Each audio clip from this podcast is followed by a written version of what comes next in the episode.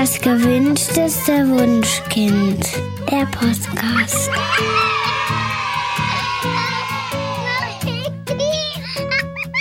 Hallo und herzlich willkommen bei Das gewünschteste Wunschkind, der Podcast mit Daniel Graf und Katja Seide. Zu Gast bei uns im Studio heute ist Dr. Oliver Diersen, Facharzt für Kinder- und Jugendpsychiatrie. Hallo und herzlich willkommen, Herr Dr. Diersen. Hallo. Hallo, ich freue mich sehr, dass ich hier sein kann. Ja, wir freuen uns auch.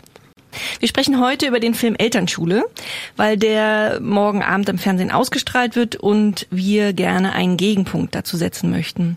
In der Presse wurde dieser Dokumentarfilm ja relativ kritiklos gefeiert. Also teilweise wurde der sogar euphorisch empfohlen. Die meisten Zeitungen schrieben in ihren Rezensionen, dass der Film zeigt, wie gute und richtige Erziehung geht und wie verunsichert die heutigen Eltern sind. Äh, nirgendwo wurde erwähnt, wie umstritten selbst in der Fachwelt unter Ärzten und Psychotherapeuten die gezeigten Behandlungsmethoden sind. Die Art von Kritik mussten dann Blogger übernehmen, die die ersten waren, die sich gegen den Film und die gezeigten Methoden aussprachen. Herr Dr. Diersen, Sie sind Facharzt für Kinder- und Jugendpsychiatrie und auf Twitter sehr aktiv, um gegen den Film Elternschule aufzuklären. Ja, also es geht durchaus um Aufklärung gegen den Film, aber es geht vor allen Dingen darum, die Diskussion zu versachlichen. Also wir haben im letzten Jahr über diesen Film eine unglaublich emotionale Debatte gehabt.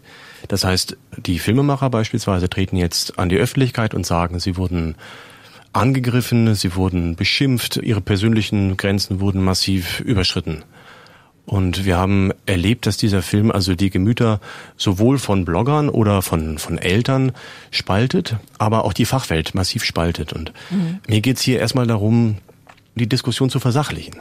Mhm. Das heißt, wenn man den Film schaut, und das werden manche vielleicht morgen machen, dann äh, weiß man nicht so genau, was habe ich eigentlich gesehen. Also habe ich einen Film gesehen, wo Sachen drin sind, die äh, vielleicht auch richtig sind? Habe ich einen Film gesehen, wo Kinder Gewalt angetan wird? Es hat sich also hat sich mir gezeigt, dass Leute ganz unterschiedliche Dinge berichten. Ich habe den Film vor kurzem mit einer Gruppe von Kindergarteneltern und Erziehern gesehen und da war die Rückmeldung, ja, also manche Sachen gingen gar nicht, aber einiges da drin war ja auch ganz gut. Mhm. Und ich glaube, dass in diesem Film ähm, Dinge, die gut und richtig und sinnvoll eventuell sind, sich vermischen mit Dingen, die zum Beispiel der Kinderschutzbund äh, massiv kritisiert hat, also auch als äh, Misshandlung oder als grobe Missachtung der Leitlinien. Weil diese Dinge sich in dem Film so vermischen, mhm. haben wir so ganz unterschiedliche Resonanz. Und mhm. mir ist es sehr wichtig, mal darüber aufzuklären, wozu dient der Film und was macht eigentlich die Kinder- und Jugendpsychiatrie und Psychotherapie und was passiert mit unseren Kindern, wann gehen die in Therapie und was sollte dort eigentlich passieren. Super. Dann lassen Sie uns erstmal kurz über den Inhalt des Filmes ähm, reden, den kurz zusammenfassen, weil den sicherlich nicht alle gesehen haben. Der lief ja bisher erstmal nur im Kino. Und ich denke, die Hörerinnen und Hörer wollen vielleicht erstmal wissen, worum genau geht das in dem Film. Ja, also Elternschule ist ein Dokumentarfilm. Der wurde 2017 bis 18 gedreht und ist jetzt im Herbst 2018 ins Kino gekommen und der Film sagt von sich, wir zeigen die Behandlung von psychisch schwerkranken oder schwer auffälligen Kindern in einer dafür spezialisierten Klinik. Klinik für Psychosomatik in Gelsenkirchen. Die Kinder gehen dort drei Wochen hin mit ihren Eltern, werden aufgenommen und bekommen dort eine Therapie, das heißt multimodale Therapie. Das heißt, die bekommen Schlaftraining, ein Verhaltenstraining, Esstraining, äh, auch ein Trennungstraining. Das ist ganz spannend. Das gibt es nämlich in keiner anderen Klinik in Deutschland. Mhm. Und die Klinik wirbt eben damit, dass sie also ein ganz besonderes, ganzheitliches Therapieverfahren hat, was sonst keiner so richtig kann. Und die Klinik sagt, wir können das nicht verstehen. Wir haben also ein ganz tolles Verfahren entwickelt in 30 Jahren Untersuchung und stellen das jetzt vor. Und wir haben also viele Eltern, die da jetzt rausgegangen sind und gesagt haben, ey, mein Kind, das schläft wieder oder das, das ist wieder was. Und die Klinikleitung ist ganz erstaunt darüber, dass so viele Leute empört sind. Und nach allem, was ich weiß, versteht das die Klinikleitung auch überhaupt nicht, was man daran auszusetzen hat. Stimmt, da ist wirklich immer äh, mit Erstaunen wird in der Presse festgestellt, man versteht es überhaupt nicht. Es sei ja gar kein Elternratgeber der Film, sondern einfach nur mal ein Einblick in die Arbeit und ja, die Aufregung wird überhaupt nicht nachvollzogen. Ja, jetzt haben sie den Film natürlich Elternschule genannt und der Film wurde erstmal von der Presse, also von der bekannten seriösen Presse, Süddeutsche Zeitung, die Zeit, Spiegel, begeistert aufgenommen. Genau, für jeden, der selbst Kinder hat, ein Muss. So hieß es in der Süddeutschen. Mhm. Genau, also alle Eltern sollten den gucken und der Film soll also angeblich ganz viel darüber verraten, was unsere Kinder brauchen, damit sie wieder so die entspannten und glücklichen Kinder sind, die sie vielleicht vor 30, 40 Jahren mal gewesen sind, wie man sich das so vorstellt. Ne? Mhm. Kinder, die wissen, wo ihr Platz ist, die sich nicht ständig mit Lehrern zanken, die auch ihre Hausaufgaben machen, wenn man sagt, Hausaufgaben sind dran und die auch mal hören. Ja, das ist also was Wichtiges. Ja. Nun äh, haben wir jetzt festgestellt, also es gibt Menschen, die sagen, ja, dieser Film ist, ist wunderbar und zeigt genau das, was wir mit unseren Kindern tun sollen. Und wir haben aber ja auch schon gesagt, dass, dass es die andere Seite gab, die Kritiker, die total geschockt sind von den Methoden, die da in dieser Klinik angewandt werden und die sagen, dass es auf jeden Fall emotionale Gewalt und teilweise auch körperliche Gewalt. Wie kann das denn sein, dass die einen irgendwie sagen, je, sie ist super und die anderen sagen, ach du Scheiße, geht gar nicht? Das ist äh, eine ganz schwierige Frage, weil ganz viele Menschen unterschiedliche Vorstellungen davon haben, was ist Gewalt. Das sehe ich in der Praxis bei Eltern. Ich frage ganz viel, wie ist es, schlagen Sie Ihr Kind? Nein, das sagen die meisten, ich schlag's nicht. Wie ist es denn mit dem Klaps auf dem Po? Ja, na, das höre ich schon häufiger. Ne? Oder mal am Arm packen, ins Zimmer ziehen, auch wenn es mal weh tut, oder den Klaps auf die Finger. Das sind Dinge, die sind zwar dem Gesetz nach verboten, sind aber fester Bestandteil des Erziehungsarsenals in Deutschland. Bei einer Minderheit, aber bei einer großen Minderheit. Und das sind oft Menschen, die sagen, naja, also in der Klinik wird ja kein Kind jetzt äh, gehauen oder sowas. Nein, da wird das Mädchen eben, auch wenn es nicht mehr kann und sagt, ich, ich will nicht mehr, wird eben an der Hand vom leitenden Psychologen um den See gezogen. Mhm. Ja? Und es gibt auch keine Pause, weil sie soll, so wie wir das in dem Film hören, die körperliche Führung spüren. Also sie soll spüren am eigenen Leib, da ist jemand, der gibt den Weg vor. So. Und das passt in unsere Zeit. Es gibt viele Menschen, eine Minderheit, aber eine bedeutende laute Minderheit, die sagen, wir brauchen mehr Führung und weniger Eigeninitiative. Mhm. So. Und wichtig wäre erstmal darüber zu sprechen, was sehen wir eigentlich in dem Film? Also wie unterscheidet sich das, was in der Klinik passiert, von der Kindertherapie, die von den Fachverbänden und Leitlinien so praktiziert wird. Ja, das wäre spannend. Darüber würde ich gerne sprechen. Also bleiben wir doch bei den Mädchen ich, wenn ich, ich kann mich nicht mehr an den Namen erinnern, aber äh, wenn ich mich richtig erinnere, war das Problem an diesem Mädchen, dass sie nicht nicht essen wollte. Und Teil der Therapie ist ähm, dieser Elternschule, dass Kinder, die nicht gut essen, möglichst viel körperlich tun sollen, damit sie spüren, dass das Essen ihnen gut tut. Ähm, das heißt, äh, Kinder, die nicht essen, müssen sich körperlich betätigen und dazu gehört eben dieser obligatorische Spaziergang um den See. Und Teil des Nichtessens ist auch, äh, dass die Kinder 20 Minuten Zeit bekommen, bekommen etwas vorgesetzt, egal ob sie es mögen oder nicht. Das ist halt das Klinikessen und die Kinder haben 20 Minuten Zeit, das zu essen oder nicht. So. Ist das so klassischerweise, was man mit nicht essenden Kindern tut? Nein, nein, das wird ähm, so nicht empfohlen. Das muss man sagen. Die haben in dieser Klinik dieses Esstraining, mhm. das bekommt dort jedes Kind. Also, wenn ich mit meinem Kind dahin gehe, weil es beispielsweise Neurodermitis hat oder weil es immer Bauchschmerzen hat oder weil es schlecht schläft, bekommt dieses Kind in der Klinik ein Esstraining. Und wie dieses Esstraining aussieht, das sieht man ganz deutlich. Das heißt, die Kinder kriegen ein Essen vorgesetzt, auch in, in Einzel-, in Isolierungssituationen. Die sitzen dann alleine in einem ja, menschenleeren Zimmer mit einem Teller. Mhm. Und die müssen dann essen. Und wenn sie nicht essen, dann wird das Essen ihnen wieder weggenommen und dann werden sie hungern gelassen. Es wird ihnen nicht weggenommen oder sie müssen es selber wegbringen und selber wegwerfen, glaube ich, war, ist auch noch Teil der Sache. Also sie werden dazu auch noch angehalten, ja, dass, dass sie eben nicht bedient werden, sondern ja, aber ja, ist das ist ein Nebenschauplatz. Ja. Also wichtig ist zu wissen, dass die, die Botschaft aus der Klinik ist, wir müssen unseren Kindern unser, das Essen immer zur gleichen Zeit anbieten. Das sagt die Klinik über das Essen von normalen Kindern, mhm. von gesunden, von kranken Kindern, im Übrigen aber auch zur Säuglingsernährung. Das ist ganz spannend. Die mhm. Klinik, also der, der alte Klinikleiter, der hat einige Bücher dazu geschrieben und da drin steht beispielsweise ganz genau, die Säuglinge, die müssen immer zur gleichen Zeit essen. So, die bekommen alle vier Stunden die Brust. Und zwar sechs Monate lang. Danach nicht mehr. Und nachts nicht. Hm? Denn man hat in dieser Klinik die Vorstellung entwickelt, dass Kinder, die beispielsweise, wenn sie weinen, nachts nach Bedarf gestillt werden, unter Umständen daran krank werden könnten. Mhm. Das sind ganz besondere Konzepte, die findet man sonst komischerweise nirgendwo.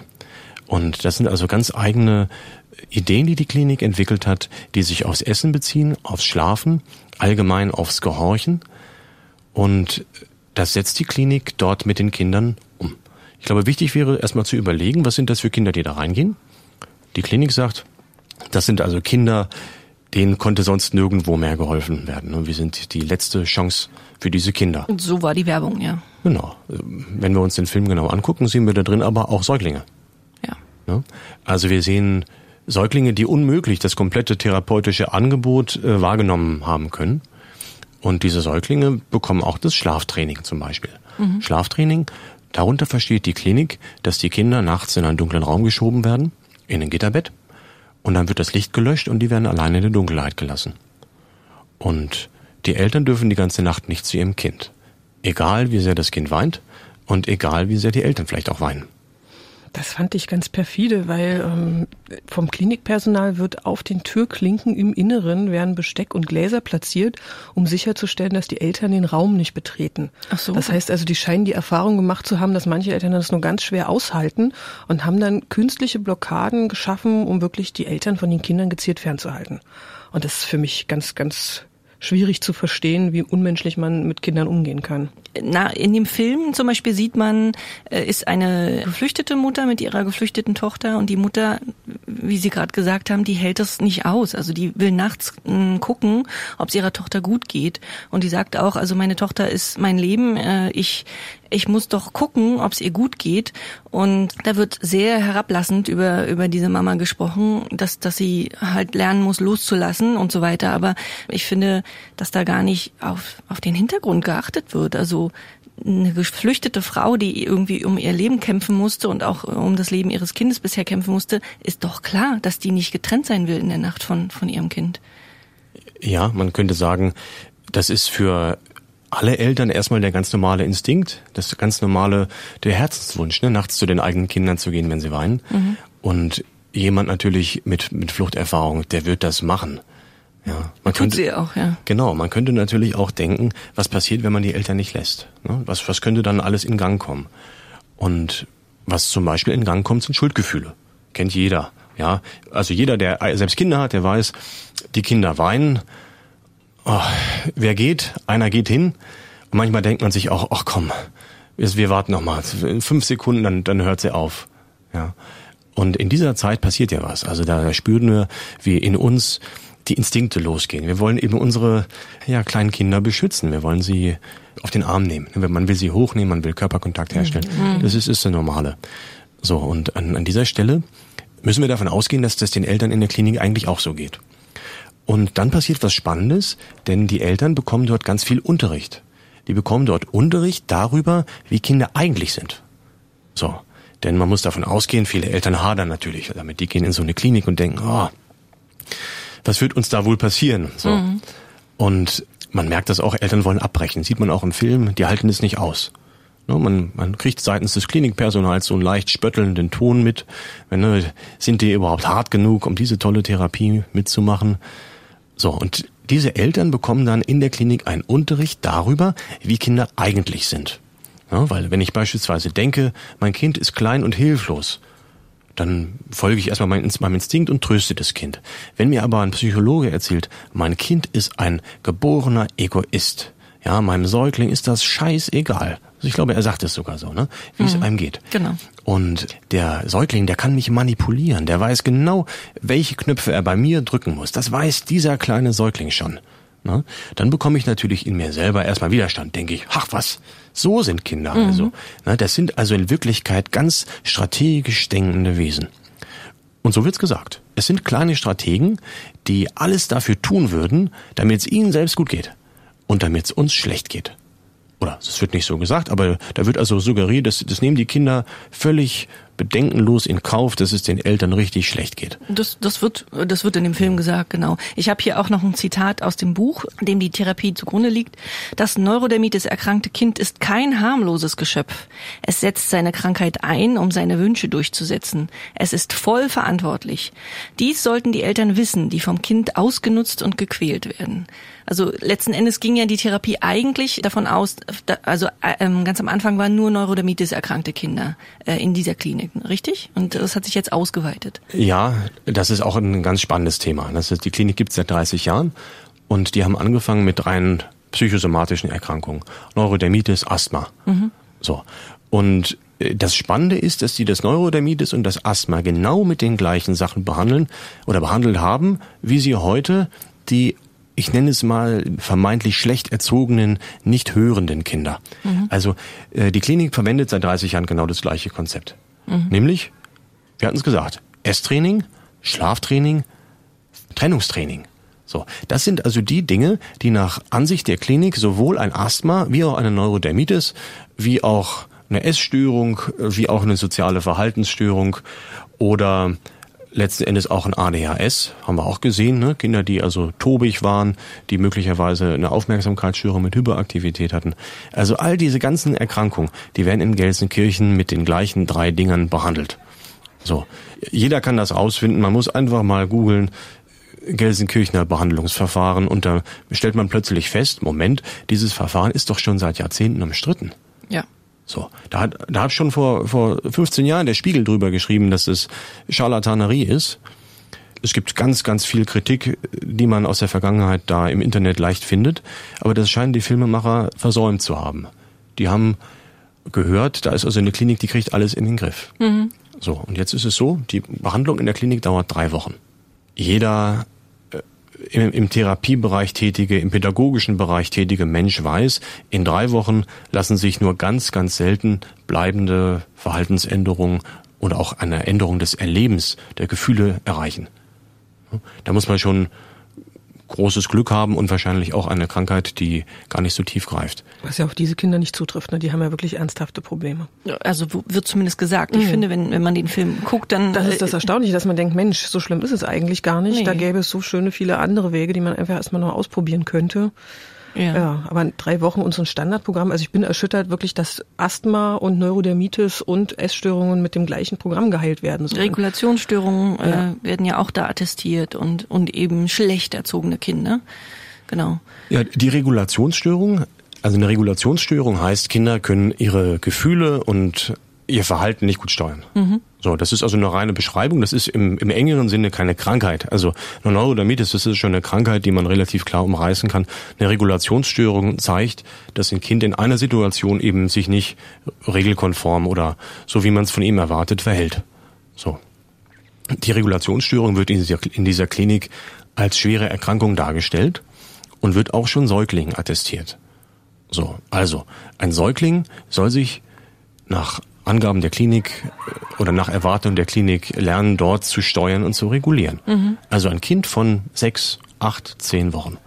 Wenn wir in die Literatur schauen, die von der Klinik in den vergangenen Jahrzehnten rausgebracht wurde, sehen wir, dass dort erwartet wird, dass ein Kind mit wenigen Wochen, also mit sechs Wochen, durchschlafen soll. Ja, völlig illusorisch und auch gegen die Natur, ja, ne? Das könnte man denken, ja. Äh, das kommt immer darauf an, wer es schreibt. Wenn, wenn ich ähm, ein, Klinikprofessor bin, so wie der frühere Chefarzt, und dann sage ich, das ist einfach so, ich kenne mich aus, ein Säugling kann das mit sechs Monaten, dann wird es immer Leute geben, die dem glauben. Ja. Ne, man findet das ganz klar in den Büchern belegt. Also mit sechs Wochen soll ein Kind acht Stunden durchschlafen. Und mit zwölf Wochen, meine ich, so in dem Dreh, zwölf Stunden. Ohne Essen und Trinken. So. Das sind die Leute, die dort die Therapien machen mich erinnert das alles an Johanna Hara. Ja, habe ich vorhin schon gedacht. Also ähm, nur alle vier die, Stunden das, äh, Die ähm, die Frau Hara hat ja diesen Erziehungsratgeber in der Nazi-Zeit ähm, verfasst mhm. und da steht exakt das Gleiche drin. Also ähm, dem Kind in der Nacht kein, kein Essen, kein Trinken anbieten. Alle vier Stunden soll es ähm, gestillt werden, in dem Fall tatsächlich.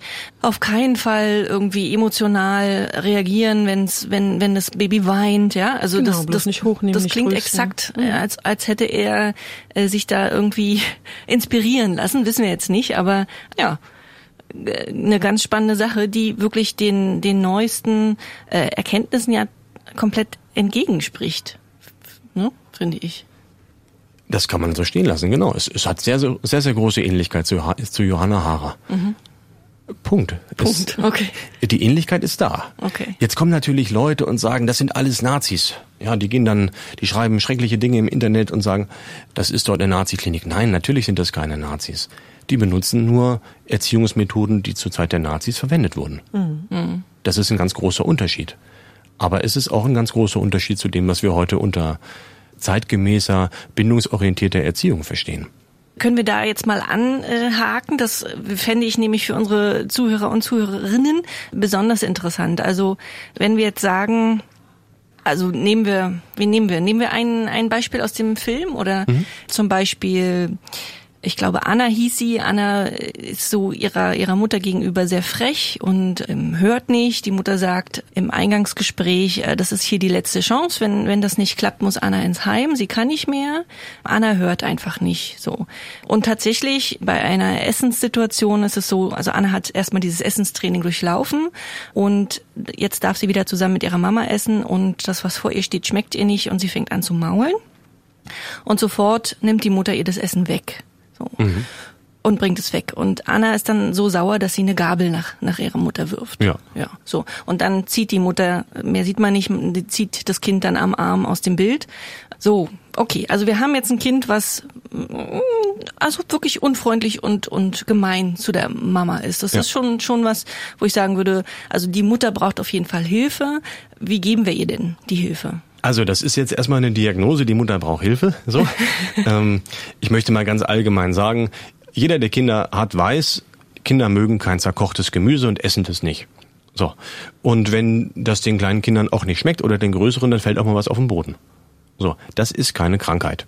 Das ist kein Grund, um vollstationär in einer Klinik behandelt zu werden, wo man nachts allein in einem dunklen Zimmer schlafen ja. muss.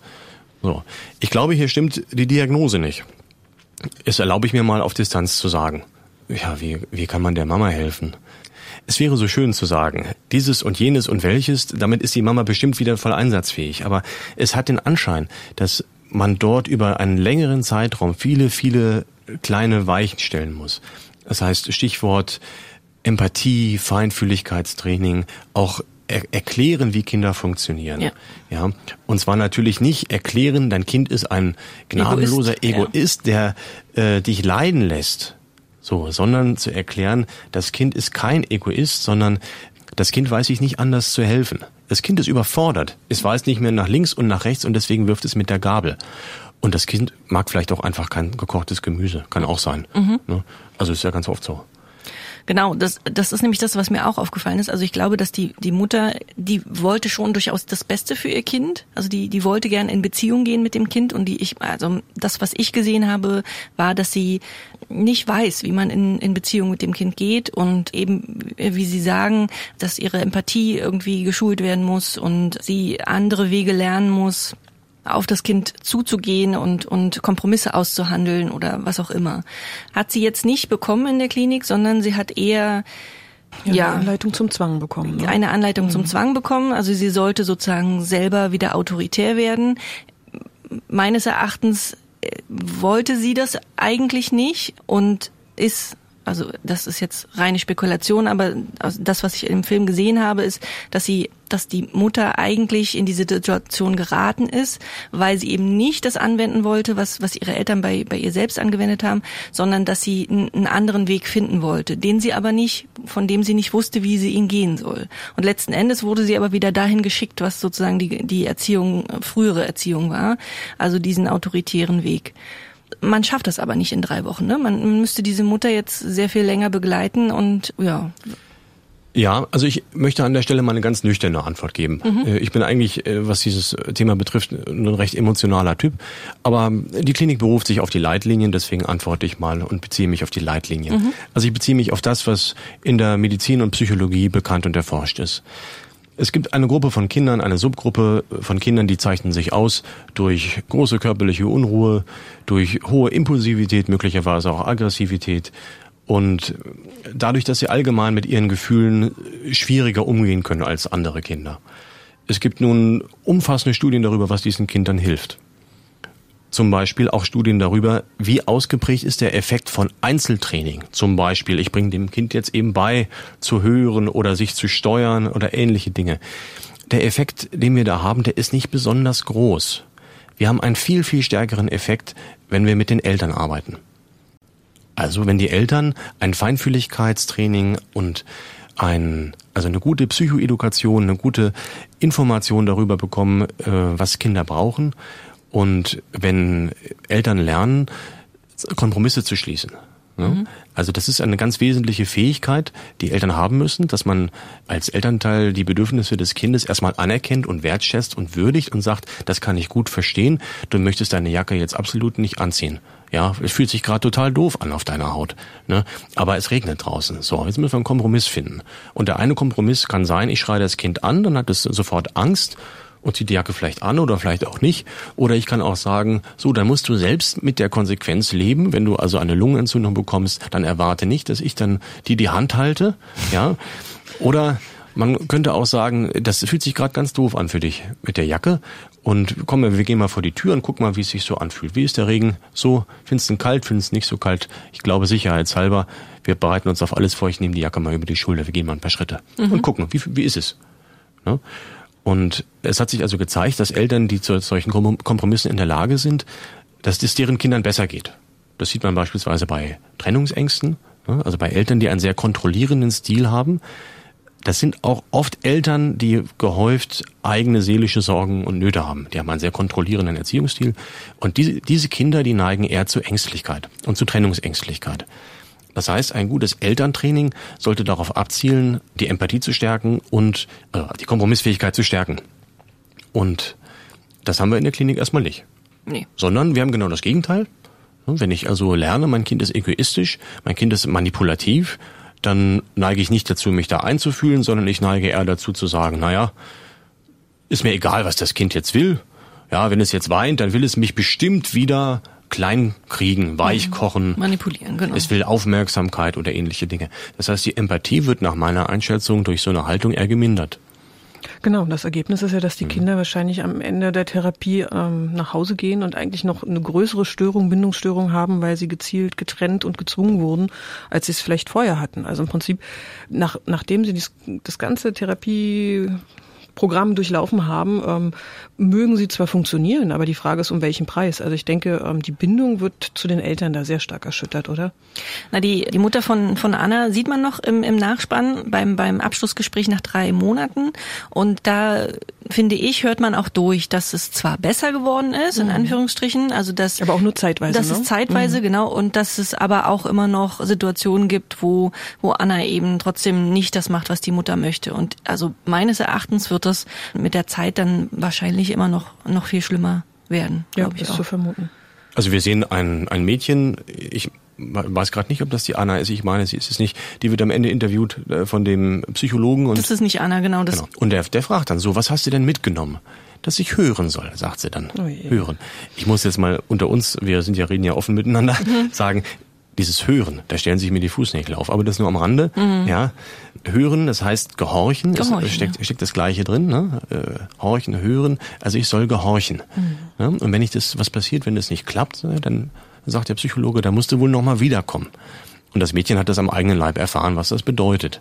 Na, nämlich sich mit äh, Leib und Seele einer Fremdbestimmung, die in alle Bereiche des Tages und des Erlebens eingreift, zu unterwerfen. Und das ist natürlich klar, dass die Kinder dann erstmal sagen, dann gehorche ich, ehe ich bestraft werde. Sie sagt auch sofort Nein.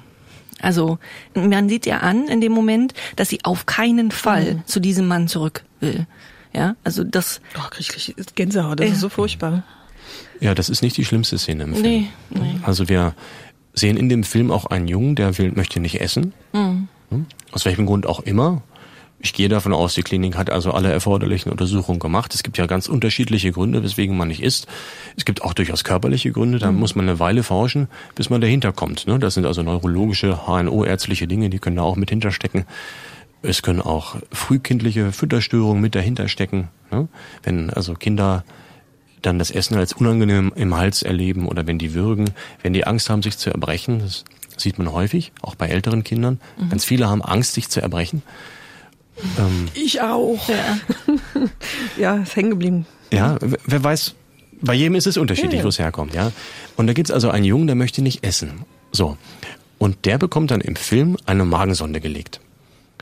Und Zuerst versuchen sie ihn zu füttern, ne? Genau, zuerst wird er äh, mit Gewalt mit gefüttert. Gewalt, genau. Ne, mit Gewalt heißt, also ich, er wird festgeklemmt zwischen den Oberschenkeln der genau. Schwester. Und dann hält man seine Arme fest, damit er sich nicht wehren kann und steckt ihm gegen seinen Willen den Löffel wieder und wieder in den Mund.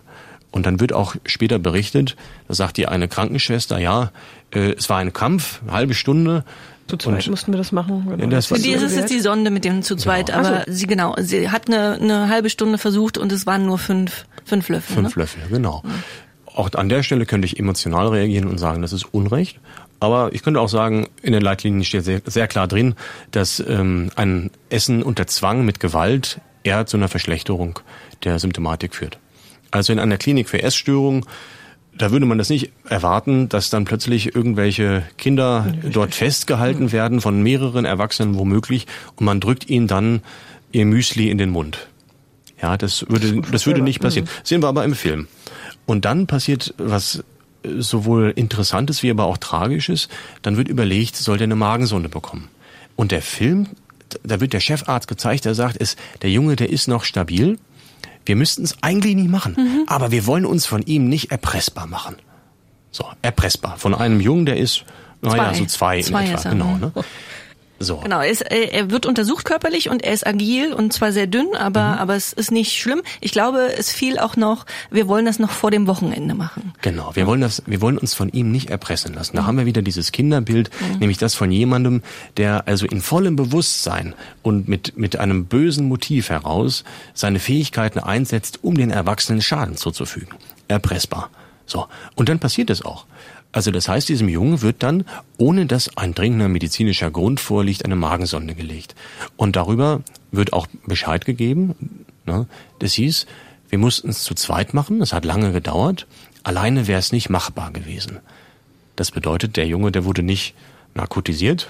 Ne? könnte man machen, macht man oft, dann kriegen die Kinder wenn es dann wirklich nötig ist, einen Saft, dann werden die ein bisschen beruhigt und sind schläfrig, wie man das vielleicht zum Beispiel von der Darmspiegelung kennt, kennen mhm. das einige Erwachsene.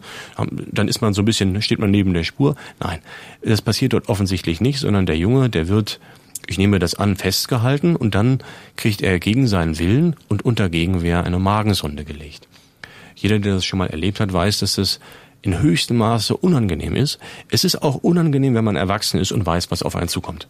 Ne, wenn man sich das also kognitiv gut herleiten kann, ja, dann kommt der Würgereiz und dann ist aber auch bald vorbei. Wenn das Ding erstmal liegt, dann ist es nicht mehr so schlimm und ich muss nur stillhalten und schlucken und dann geht es einigermaßen schnell vorbei. Mhm. Kann ich mehr als Erwachsener sagen. Als Zweijähriger, als Zweijähriger geht das nicht. kann man es vergessen. Also, ja. ne? So, das heißt, dieser Junge, der wird dann unter Gewalt mit dieser Magensonde versorgt. Und das ist schrecklich. Das ist durch die Leitlinien nicht gedeckt, sondern das ist ein gewaltsamer Vorgang. Mhm. Und wenn wir uns mal vor Augen führen, aus welchen, also was, was gehört dazu, damit ein Kind eine Traumatisierung erleidet? Ne, dazu gehört erstmal das Gefühl, ausgeliefert zu sein. Ja. Ich kann nicht weg. Ja. Das ist also das Leitmotiv in der Klinik. Man ist ausgeliefert, mhm. die Eltern sind der autoritären Übermacht des Personals ausgeliefert, der, der, der allwissenden Ärzte und, und Therapeuten. Und die Kinder sind natürlich den Erwachsenen auf Gedeih und Verderb ausgeliefert. So. Zu einem Trauma gehört auch, dass etwas passiert, was ich als lebensbedrohlich oder als in hohem Maße bedrohlich und ängstigend erlebe.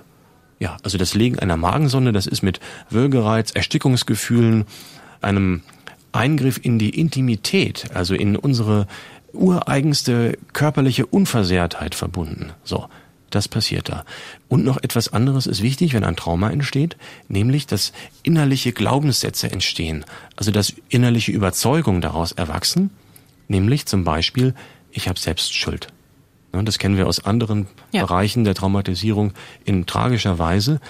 Ich habe selbst Schuld, dass ich, ich weiß nicht, da und dahin gegangen bin, mit dem und dem geredet habe, mitgemacht habe, nicht Nein gesagt habe. Mhm. Und an dieser Stelle sieht man es ganz klar, das Kind bekommt zu hören, es hat selbst Schuld, ne, weil es eben nicht gehört hat. Mhm.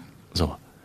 Und dieses Gefühl, selbst Schuld zu haben, dass etwas ganz Schreckliches passiert, das erhöht das Risiko, dass aus so einem Erlebnis eine bleibende Traumaerinnerung entsteht, ganz gewaltig. Das weiß man aus der Traumaforschung. Okay. Und diese Erkenntnisse, zum Beispiel aus der Traumaforschung, die erwarte ich von so einer Klinik. Das ist vorauszusetzen. Ja. Aber das ist nicht da. Das passiert nicht, nee. Nein. Wir hören im Übrigen im ganzen Film nicht ein einziges Mal, dass über ein Gefühl eines Kindes gesprochen wird. Es wird über Stress geredet. Mhm. Stress ist die Währung, in der dort alles verhandelt wird. Ja, die Kinder sind gestresst, die Eltern sind gestresst, die sollen sich entspannen. Aber von Angst, Sehnsucht, Verzweiflung, Hoffnung, Glauben an sich selbst, das Gefühl, etwas verändern zu können, Fröhlichkeit, darüber wird nicht gesprochen. Taucht nicht auf. Und auch das ist natürlich etwas, was wir aus der aktuellen Psychotherapie, aus der Kinder- und Erwachsenentherapie ganz elementar, äh, also was wir da, da haben, Arbeit an Gefühlen, Gefühle differenzieren, ja, mhm. was, wie heißt mein Gefühl? Wie kann ich es den anderen zeigen? Wie merke ich es bei mir? Wie merke ich es bei den anderen? Wie kann ich die Gefühle verändern? Welche Gedanken und Gefühle hängen zusammen? Das sind Sachen, die kennen wir aus der Psychotherapie. Noch und nöcher, das ist das kleine Einmaleins. Findet dort nicht statt. Nee, stattdessen wird immer nur über die Kinder gesprochen, nicht mit den Kindern. Also die ja. werden quasi wie Objekte behandelt. Ne? Ja, aber gut, das ist ja deren Leitbild. Also ich meine, das, das, das ist ja sozusagen das, was sie wollen. Also was ich halt auch problematisch finde, ist, dass man sich äh, immer so subtil lustig macht. Ne? Also da ist immer so, ja. so ein gewollter Humor dabei, der einfach ähm, das Bild des Kindes ganz, ganz fürchterlich malt. Ähm, das finde ich total respektlos und überhaupt nicht zielführend. Ne? Also mhm. es wirklich, die Leute haben im, im Saal gelacht, als Kinder wirklich litten und ähm, mhm. als, als der ich, kleine, ja, ja. da, da gibt's einen kleinen, der sich erbricht in, in dem Film. Also das in dem Film gibt's immer noch Leerfilme.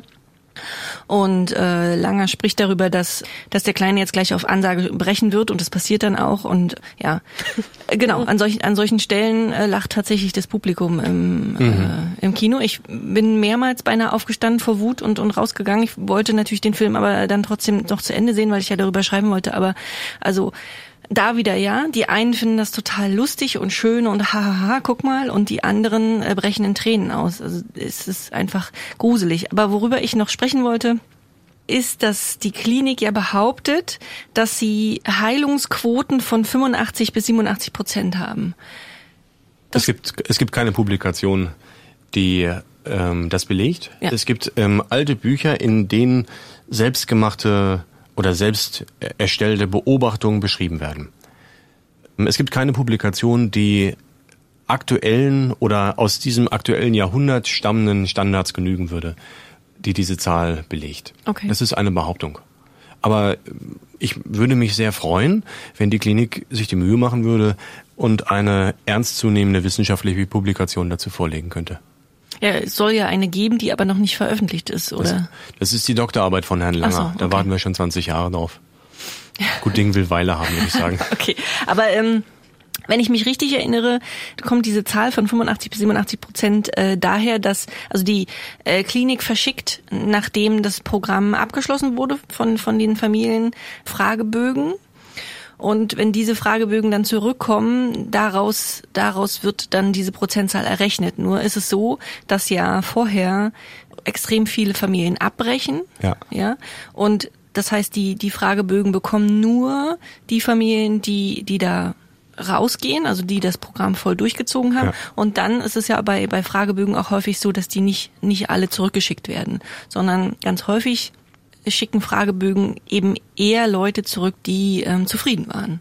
Also es kann durchaus sein, dass, dass die Klinik denkt, dass 85 bis 87 Prozent Leute glücklich sind, aber das ist einfach keine, also keine Art, irgendwie eine Statistik aufzustellen, weil es halt nicht so nicht funktioniert. Ja, also da können wir lange drüber sprechen. Also ich würde gerne erstmal wissen, was wird gemessen?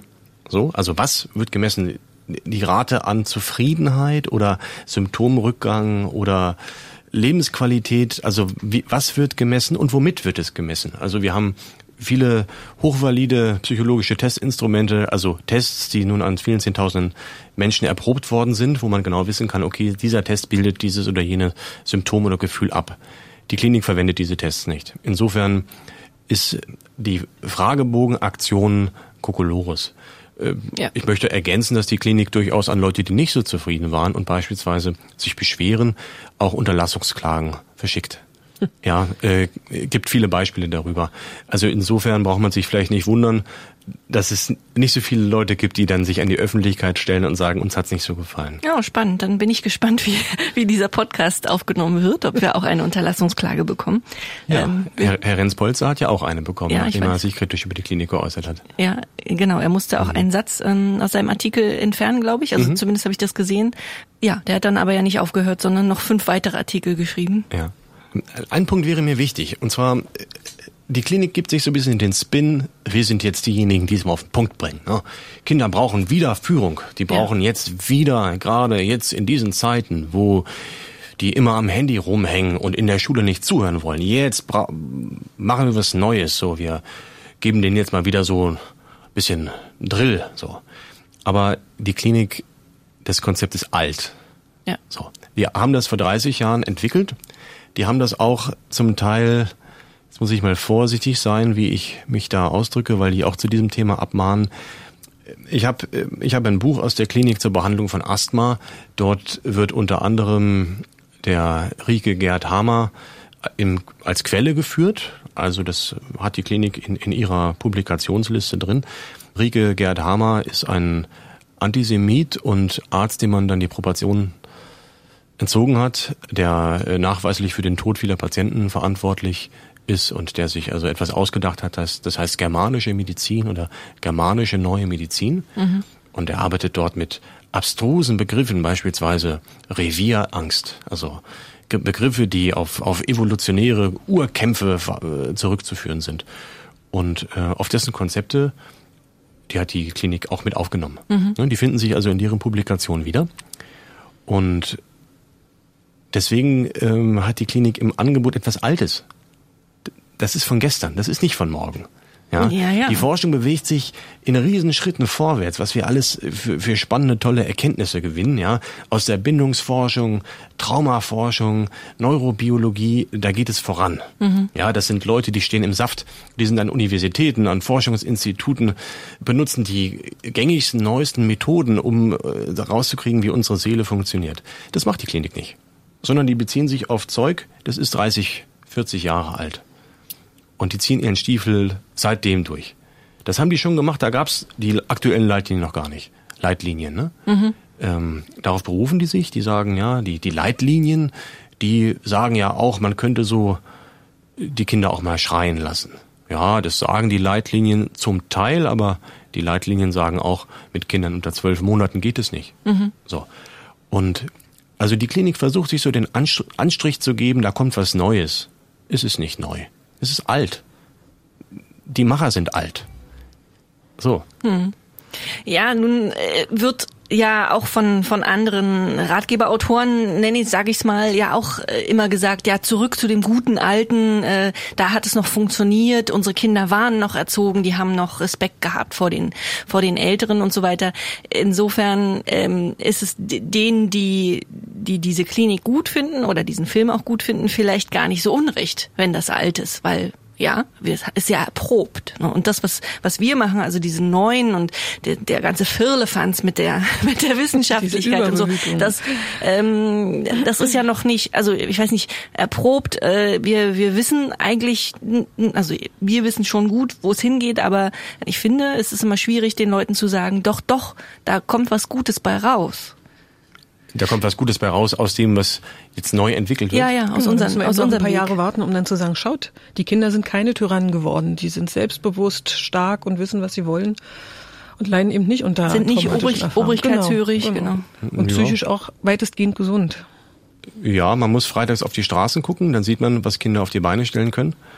Und äh, man sieht auch, wie viele Menschen darauf reagieren. Ne? Also was das für Ängste vor Kontrollverlust auch erzeugt. Ne? Zu denken, meine Kinder, die können mit zwölf plötzlich demonstrieren gehen.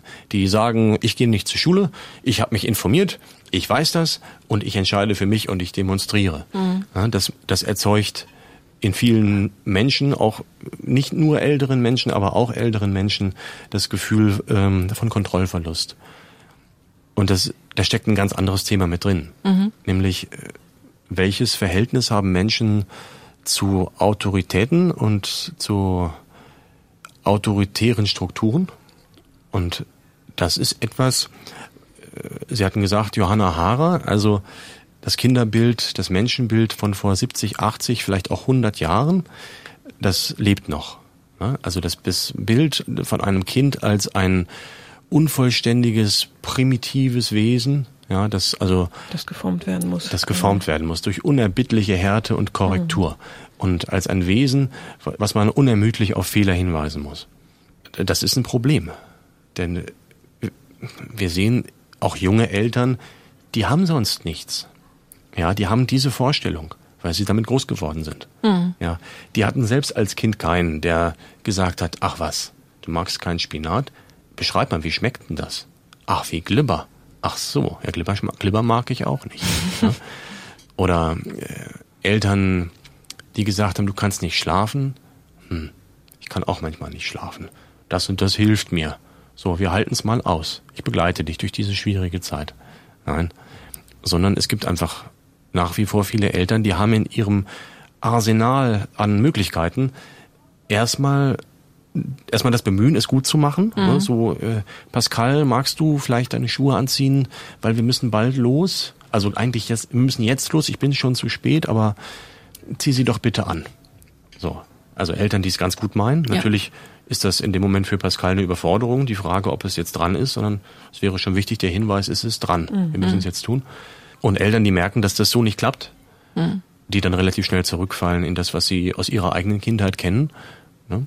Und ich kenne Erwachsene, ich kenne auch Eltern meiner Patientinnen und Patienten, die sagen mir, gestandene Erwachsene, die sagen mir, ja, also bei meinem Vater ist das immer noch so. Wenn der am Tisch die Stimme hebt, dann sind alle leise.